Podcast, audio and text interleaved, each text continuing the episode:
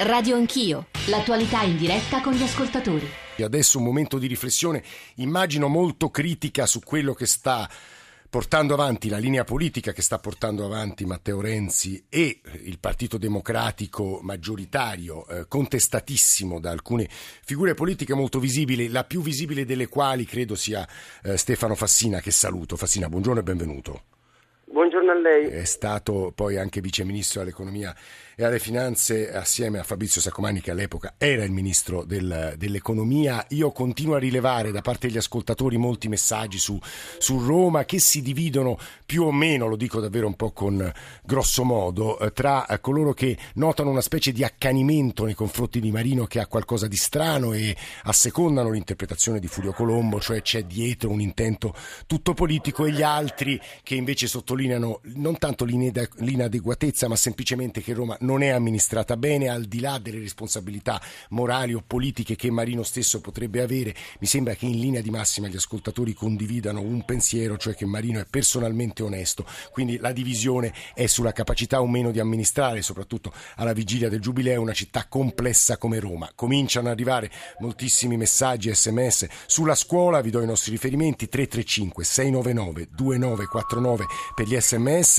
e 335 699 2639 per i WhatsApp. Ma in realtà, prima di parlare di scuola, con Stefano Fassina vorremmo tentare in pochi minuti una riflessione più ampia sul Partito Democratico guidato da Matteo Renzi. Appannato, lo si è visto nei risultati delle elezioni di domenica scorsa, soprattutto, dicono gli analisti, sulle questioni scuola e questione morale, quindi Roma. A suo avviso lei è molto critico nei confronti di Renzi e della linea politica, ma anche del rapporto con la finanza che il partito di Renzi ha. Stefano Fassina, che cosa vorrebbe e che cosa proporrebbe però se la sua linea è di contrapposizione frontale? Ma il punto è che mm, non è un problema di mia linea, il problema è che una parte significativa di popolo democratico, dopo la svolta liberista sul lavoro e sulla scuola, non si riconosce più nel Partito Democratico. Questo è il punto da prendere in considerazione e vorrei che si assumesse il problema, mentre nell'analisi che abbiamo fatto in direzione il Presidente del Consiglio ha proposto, ehm, questo punto non viene assunto e quindi è difficile poi ehm, trovare le correzioni nel momento in cui l'analisi eh, considera ordinario quanto avvenuto, frutto di eh, difficoltà connesse all'attività di governo o frutto soltanto del clima mh, appesantito, avvelenato dalle inchieste su Mafia Capitale. L'emorragia di voti del PD comincia in Emilia Romagna a novembre 2014 ed è poi proseguita. Ovviamente sono convinto che vi siano riflessi negativi dovuti a Mafia Capitale, dovuti anche all'ondata migratoria che viene cavalcata in modo demagogico eh, dalla destra, dopodiché mh, basta girare i nostri circoli, fare assemblee nelle scuole come tanti di noi fanno in questi mesi e ci si rende conto che un pezzo di mondo PD eh, è in profonda rottura col Partito Democratico. Quindi mh, eh, che cosa bisognerebbe fare? Ad esempio in queste ore smettere il balletto che si fa sulla scuola e non scaricare le responsabilità politiche degli errori commessi sugli insegnanti precari che non, vengono, che non vengono poi assunti a settembre e invece fare un decreto per assumere gli insegnanti e aprire un confronto vero col mondo della scuola per arrivare a un intervento condiviso. Mm, mm, mm, Sarebbe una correzione di rotta che non, eh, dire, non per far contento il sottoscritto o qualcun altro, ma per recuperare un filo di rapporto con un mondo che noi in dobbiamo eff- continuare in effetti, dobbiamo riconoscere a Fassina che noi abbiamo ricevuto in questi giorni moltissimi sms e mail di ascoltatori che avevano votato Partito Democratico e che alle ultime comunali o regionali non l'hanno votato per via della, delle decisioni della linea della riforma sulla scuola, non ancora approvata, ma insomma delle, dell'idea che ha in testa il governo e di cui parleremo tra pochissimo. C'è un'ultima domanda che volevo fare a Stefano Fassina e vorrei una risposta all'ascoltatore Guido che ci chiede e le chiede la sinistra del Partito Democratico, pur di contrastare la linea Renzi, in ultima analisi alla fine finirà col riportare al governo la destra come fece Rifondazione Comunista a suo tempo. Fassina che risponde a questa obiezione? Ma noi, noi, non vogliamo contrastare, noi cerchiamo di, di evitare l'indebolimento del PD e interventi sbagliati, non è un problema. Gli elettori che non hanno votato più PD alle regionali, prima in Emilia e poi nelle altre regioni, eh, non hanno preso ordini dal sottoscritto, da qualche altro della minoranza, quello è il problema, di quello bisognerebbe preoccupare. Noi in questi mesi abbiamo rappresentato quelle istanze perché era chiaro che se sei eletto su un programma che per il lavoro eh, fa delle proposte e poi attui la piattaforma della destra, è chiaro che un pezzo del tuo mondo non ti vota, come è successo sulla scuola, con una piattaforma che riflette quella del sottosegretario Aprea del governo Berlusconi. Questo è il dato. Questa è una posizione un molto chiara, esplicitata da Stefano Fassina, che eh, ringraziamo molto per essere stato stamane presente a Radio Anch'io e la, il cui intervento sta suscitando repliche, osservazioni, riflessioni da parte dei nostri ascoltatori. Prima di andare e prendere di petto, la, anzi prendiamo subito di petto la questione scuola, ma insomma lo facciamo col sottosegretario al Ministero dell'Istruzione Davide Faraone, che però farei precedere da un intervento di un insegnante palermitano, come credo Faraone, che siciliano e senz'altro, palermitano non lo so. Renato, buongiorno. Buongiorno. Prego. Eh, io ho scritto in un, in un messaggio che noi insegnanti e posso dire noi perché in effetti nella mia scuola siamo oltre 250 e quindi eh, mi accorgo che c'è uno sconcerto enorme su tutte le questioni relative a questa riforma della scuola ed è globale. Eh, direi che la considerazione, una delle considerazioni che si, questi, che si, sono fatte in questi giorni è che mh, mm, è strano che vengano prese in esame questioni riguardanti gli organi collegiali, il potere dei presidi, quando in realtà la scuola ha ben altre problematiche da risolvere, di cui Renzi effettivamente ha parlato eh, sì, da, da, da, un sì. anno ne parla, dall'edizia scolastica in poi, però non credo che il problema sia eh, quello di, di, aumentare il potere dei presidi, perché gli organi collegiali forse nella scuola sono eh, il sistema che dagli anni 70 funziona meglio credo, credono tutti in effetti, credo che sia la, la, la cosa Scusi Renato, seccamente, lei cosa vorrebbe da una riforma della scuola? Un provvedimento su tutti? Ma sicuramente se dobbiamo valutare gli insegnanti facciamolo, però facciamolo con dei criteri precisi, facciamolo eh, fare a persone che sono titolate per fare questa operazione, che certamente non sono i presidi, i presidi sono ex professori che come i professori hanno scelto di insegnare poi un canale preferenziale per, per, fare i dirigenti scolastici, ma certamente non hanno né non sono migliori dei, dei professori per cui hanno titolo per valutarli. Eh. Grazie a Renato, insegnante da Palermo. Eh, Davide Faraone, benvenuto, buongiorno.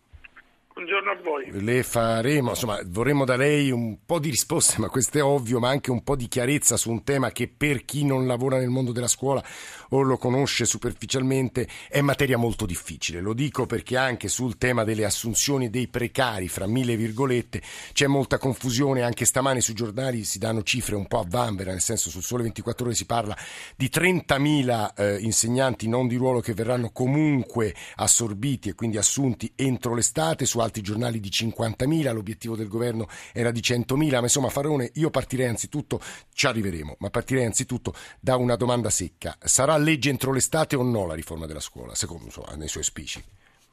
Nei miei auspici secondo me sì, nel senso che stiamo semplicemente eh, cercando di affrontare la discussione parlamentare senza mettere la fiducia su un provvedimento che necessita di una discussione, ma questo non vuol dire quindi un rinvio diciamo senza una scadenza, la scadenza c'è e chiude al più presto possibile. Ha sentito però... Naturalmente l'auspicio, naturalmente l'auspicio è che ci sia da parte delle forze parlamentari di opposizione ehm, l'idea di entrare nel merito del provvedimento proponendo emendamenti anche che cambiano la proposta ma che siano emendamenti di merito tre, quasi 3.000 emendamenti non sono in grossa parte di merito ma sono ostruzionisti. Ricordiamo agli ascoltatori che la discussione in Senato è stata rinviata a martedì eh, prossimo anche in ragione della grande massa di emendamenti, che rallenta tutto. Renzi ha detto a luglio faremo di nuovo una grande discussione. La domanda Faraone è per andare dove? Una discussione per cambiare cosa? Ma eh, diciamo che le questioni che stanno più accendendo il dibattito sono le tipologie degli insegnanti precari da assumere, sì. perché purtroppo negli anni se ne sono accumulate di vari tipi, per cui eh, oggi c'è chi eh, preme per una piuttosto che per l'altra e lì si può fare un ragionamento.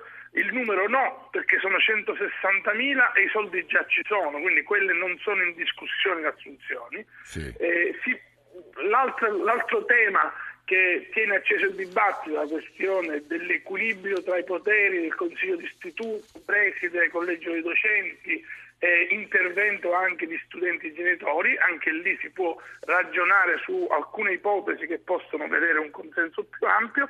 E la terza questione è il tema del merito della valutazione e trovare dei criteri che consentano una valutazione il più oggettiva possibile. Scusi Farone. Chi ah. vuole discutere nel merito di queste cose trova nel governo un interlocutore attento. Chi invece dice non fate nulla, rinviate il provvedimento e basta, è chiaro che non può essere accettato come interlocutore. Scusi, ci dia una risposta anche per rassicurare chi ci sta ascoltando e fa questo mestiere. Entro l'estate, quanti saranno i precari comunque assorbiti a prescindere dall'approvazione o meno della riforma? 30, 40, 50 mila, Faraone? Sono quelli turnover che sono circa 30.400. Ah, quindi, quindi 30.400 al di là della riforma saranno assunti perché è il turnover naturale che c'è eh, previsto quest'anno.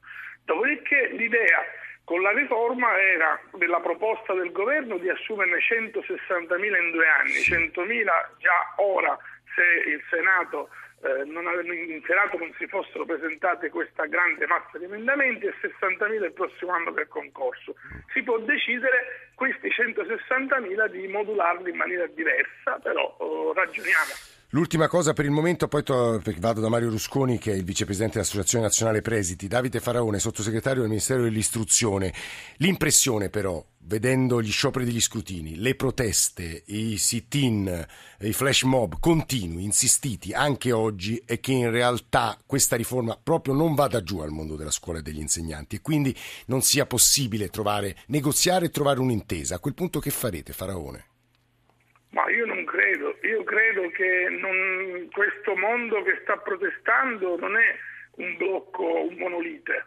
Lì dentro c'è un po' di tutto, ci sono quelli che vogliono effettivamente discutere nel merito e quindi questo tempo che stiamo prendendo lo hanno accolto positivamente e parteciperanno attivamente anche a questa idea di questa convenzione del governo. Ci sono quelli che invece stanno buttando su questa storia una roba ideologica che poco ha a che fare col merito.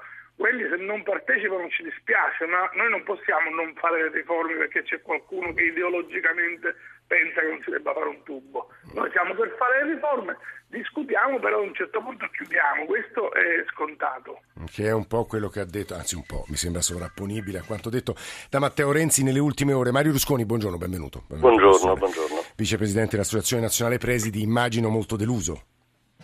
Ma deluso, noi siamo ancora fiduciosi che passi la riforma che nonostante alcuni difetti che abbiamo sottolineato però ha dei punti for- diciamo, fondamentali e li enumero. Uno, l'organico funzionale, ci tengo a dire che non è solamente un problema occupazionale come stanno facendo vedere occupazionale dei docenti, come stanno facendo vedere i sindacati, ma è soprattutto un problema formativo degli studenti perché vuol dire mettere a disposizione delle scuole almeno 5-6 docenti in più che possono diciamo così, eh, rendere ancora ancora più significativa l'offerta formativa. La seconda cosa, avere reintrodotto dopo che eh, purtroppo in maniera sconsiderata i contratti di lavoro che sono firmati dai sindacati non è che cadono dall'alto, hanno tolto da circa vent'anni l'obbligo dell'aggiornamento dei docenti, cadendo il disegno della buona scuola cade anche, cadono le cifre destinate all'aggiornamento e cade l'obbligo dell'aggiornamento e infine aver avviato per la prima volta un eh, elemento documento riguardante la valutazione di docenti e presidi e quindi una valutazione anche del merito delle persone che vi lavorano, perché fino adesso la scuola da, da, da Socrate ai nostri giorni, direi con una battuta, ha sempre utilizzato la valutazione per gli studenti, ma nella scuola italiana dal dopoguerra ad oggi potrei dire che non c'è stata una vera e propria valutazione di docenti e presidi. Se cade il disegno di legge cade anche questo avvio di valutazione che non è il massimo, ha diverse difficoltà che che sono state messe anche in evidenza, ma significa un cambiamento di rotta rispetto a, a, al senso di, lo dico in senso etimologico, di irresponsabilità di tutti gli adulti della scuola, nel senso che non rispondono a nessuno gli adulti della scuola.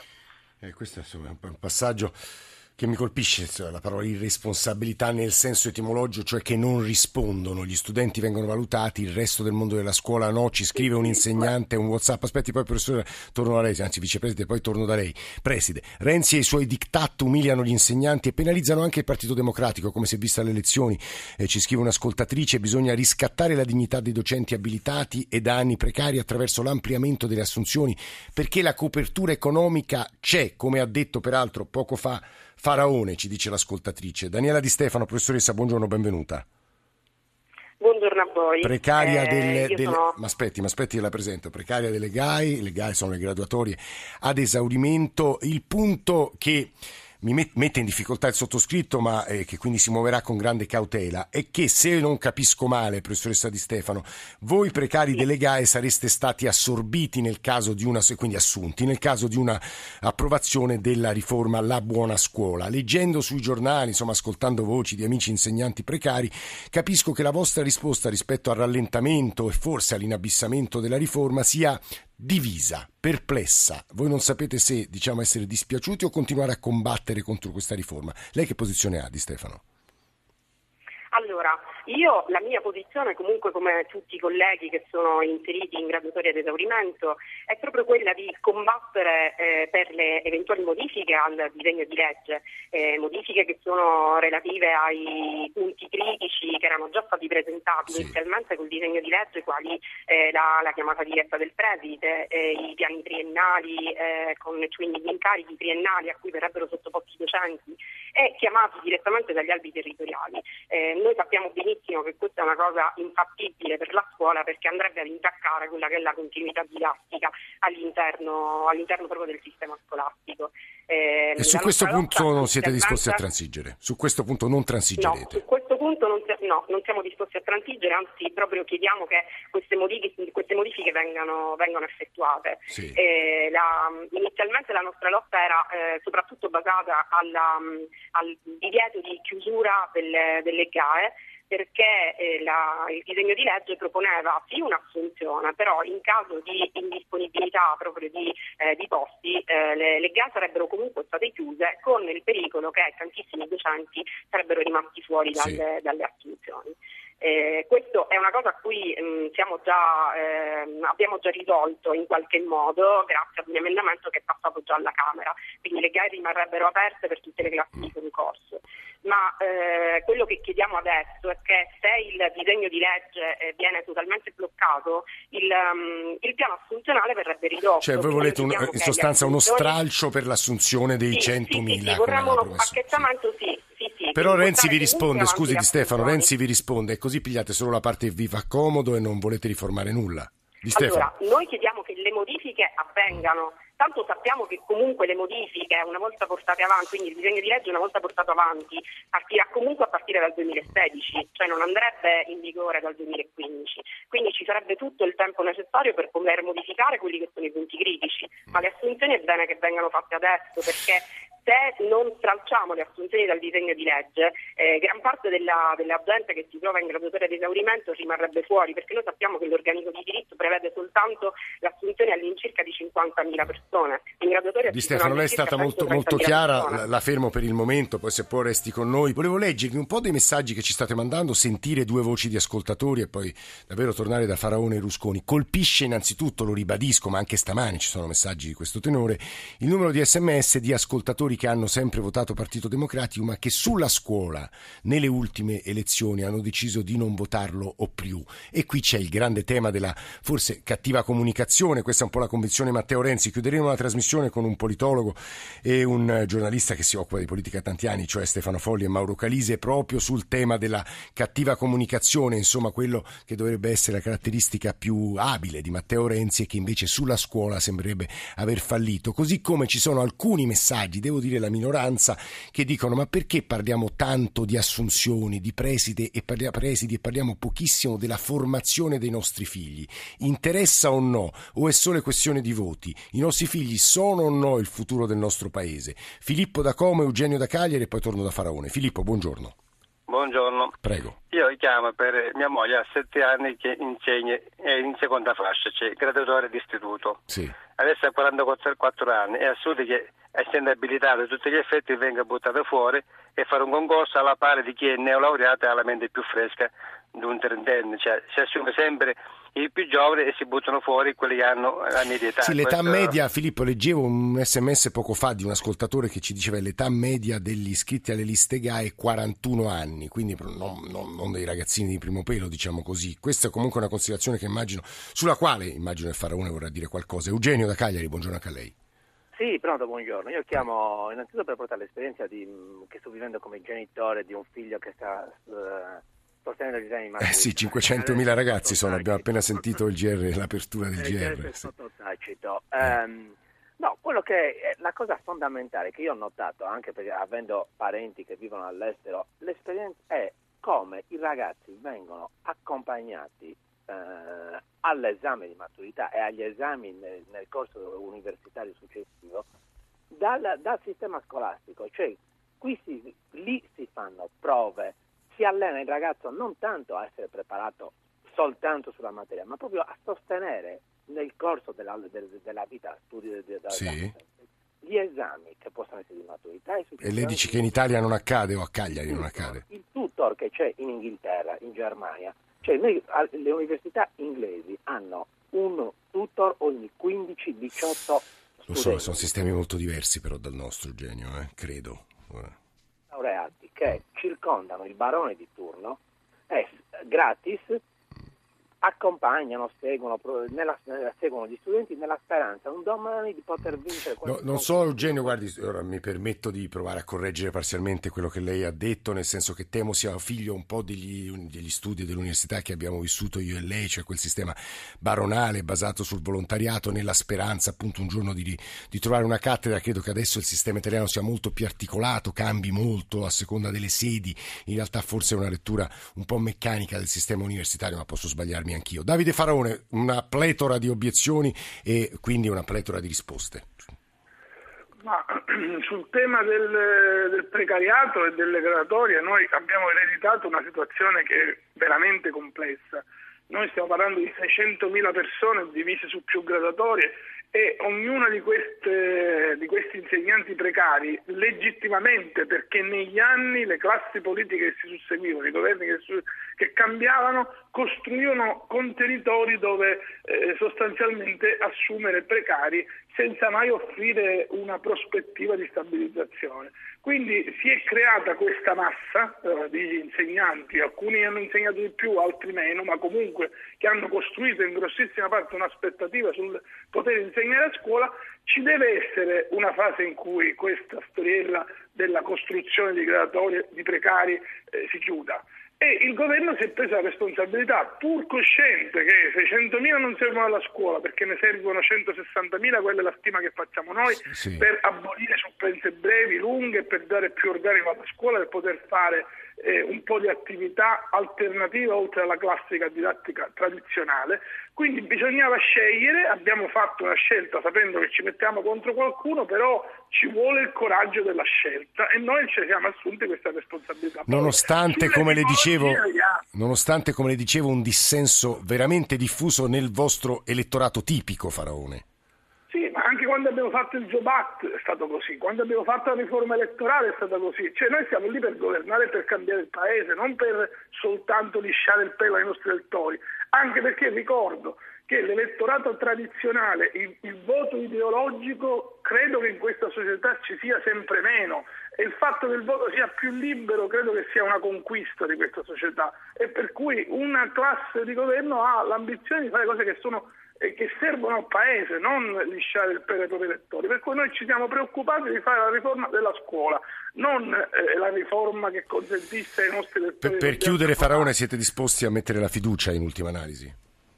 Ma noi la, la consideriamo l'estrema razio. Naturalmente è chiaro che se dovessimo decidere fra la riforma della scuola e, e, che, e che passa soltanto la fiducia, mettiamo perché speriamo invece che non si metta la fiducia, che si faccia una buona discussione in Parlamento e che si chiuda il provvedimento entro l'estate. Davide Faraone, sottosegretario all'istruzione, ci sono un paio di Whatsapp che vorrei girare a Mario Rusconi, come vi dicevo, vicepresidente dell'Associazione Nazionale Presidi, il primo dei quali eh, riguarda... Allora, ci stanno diversi messaggi che mm, insomma, obiettano alla mia affermazione, ma insomma la mia era più una supposizione che un'affermazione, sugli errori di comunicazione del governo Renzi in realtà, perché non vi ponete un'altra questione? Questione, ma non sarà che la riforma è sbagliata. Ma a Rusconi in particolare un ascoltatore eh, chiede, guardate che nella eh, riforma il collegio docenti non ha più potere deliberante, ma solo consultivo e quindi il preside potrà non tenere in alcun conto le decisioni assunte all'interno del collegio dei docenti. Professor Rusconi, è vero? No, mi permetto di dire che evidentemente mi sta talmente prendendo piede l'animosità eh, ormai diffusa che eh, si legge ciò che si vuole eh, vedere. Insomma. Tenga conto che anche la cosiddetta individuazione dell'insegnante aggiuntivo, faccio presente che non riguarda gli insegnanti attualmente di ruolo, aggiuntivo per quanto riguarda le necessità formative della scuola, deve essere fatta in base al piano dell'offerta formativa. Il piano dell'offerta formativa è stabilito che, fa- che venga fatto fatto, come già lo prevedeva la legge Berlinguer, dal collegio dei docenti come proposta approvato dal Consiglio d'Istituto per uscire dai tecnicismi. Se il piano dell'offerta formativa mi dice che devo prendere un secondo insegnante in vento, naturalmente di tedesco, non è che posso chiamare il mio amico di elettronica, insomma, per cui io mm, eh, quello che chiederei spesso, che chiedo agli insegnanti, ai presidi, ma anche ai cittadini, per favore cerchiamo di toglierci le bende ideologiche cerchiamo di andare a vedere le cose come stanno. Poi volevo anche fare una piccola obiezione educazione. Si dice, anche ieri sentivo un telegiornale sì. della RAI che diceva gli insegnanti in piazza eccetera, ma gli insegnanti sono più di 800.000 e vedere a Roma al Pantheon così 200-300 persone non vuol dire che sono tutti gli insegnanti, certo che ci sono minoranze che sono più, come dire, intraprendenti rispetto magari a maggioranze che sono, non dico silenziose come una volta, ma che magari eh, approvano alcune cose e non esternano fino in fondo i eh, risultati. Quindi mh, mm, eh, il preside sceriffo, oltre che ho detto... Ehm, si è passata questa espressione, il preside sceriffo. Togliamo, togliamo le, il preside sceriffo alla John Wayne, al limite alla Calamity Jane, ho detto io con una battuta, perché il 60% dei presidi sono, eh, a seguito degli ultimi concorsi sono donne, sono giovani, sono intraprendenti, quindi tutta questa, questa fumisteria ideologica secondo me serve semplicemente per riaffermare un potere da parte delle lobby tradizionali che hanno dominato per troppi anni la scuola. Mm, mm. Per chiudere la parola a Daniela Di Stefano, precaria delle liste GAE. L'ho detto, l'espressione è corretta, professoressa? Allora, l'espressione relativamente al preside sceriffo? No, no, dicevo io, delle liste GAE, è giusto definirla così? Sì, sì, sì, sì, corretta, corretta. Vada sul io preside sceriffo, fatto... ma soprattutto su questa, perché altri ascoltatori con posizioni diverse da quelle più critiche, uh-huh. tipo la sua, dicono in realtà in Italia è quasi indigeribile l'idea che ci sia una persona che decide. Allora, mh, mm, non, è, non, è, proprio così, cioè non è eh, la questione, mm, la, la, decisione che viene presa da una sola, da una sola persona. La, mh, la, cosa che a noi dà più fastidio è che comunque tutto quello che noi abbiamo fatto in questi anni, quindi eh, i, nostri, i, nostri, titoli, la nostra professionalità, eh, il puntaggio che abbiamo maturato, perché non ci scordiamo che noi comunque abbiamo lavorato, tanta gente comunque ha lavorato anche in istituti eh, privati, soprattutto per accumulare il puntaggio che poi doveva servire eh, al alla, all'accesso ai ruoli. Quindi il fatto che poi questo punteggio venga totalmente eliminato per essere inseriti all'interno di albi territoriali ed essere presi così eh, a casaccio, diciamo, tra virgolette, non è una cosa che a noi sta, sta, sta bene. Eh, io volevo soltanto concludere dicendo che comunque le gare, è vero che tutti hanno, eh, hanno qualcosa da recriminare perché il comparto scuola è molto variegato, però le gare comunque, eh, cioè la gente che sta in gara gente che è vincitore di concorso, ha, ha, ha, acquisito delle abilitazioni a valore concorsuale, che sono le uniche abilitazioni a valore concorsuale. Quindi io chiedo eh, al governo di non, di non, illuderci ancora così come è stato fatto, perché 130.000 docenti hanno mandato avanti la scuola eh, negli ultimi 15 anni, quindi è, è giusto che il, eh, che il, governo comunque ci dia, eh, ci dia il ruolo, perché è un nostro diritto. Daniela Di Stefano, Mario Rusconi, Davide Faraone, grazie per queste riflessioni sul tema scuola. Noi tra poco, che io terminerei leggendo un po' dei tweet che stanno circolando, riprendendo alcune delle cose che sono state, alcune delle affermazioni che sono state fatte in trasmissione. 100.000, scrive Pierangelo, 100.000 eh, assunti, Renzi li deve assumere per una sentenza della Corte europea e la riforma non c'entra niente, pura propaganda. Assunzioni, scrive Claudia, Gai con dignità, no alla chiamata diretta, no Albi e anno di prova formativo, ruolo subito, diciamo ci sta la concisione, qualche volta l'impossibilità di esprimere un concetto elaborato che Twitter eh, impone in qualche modo. E poi non è cattiva comunicazione, scrive Aldo del governo sul DDL scuola, i docenti l'hanno capita e anche bene.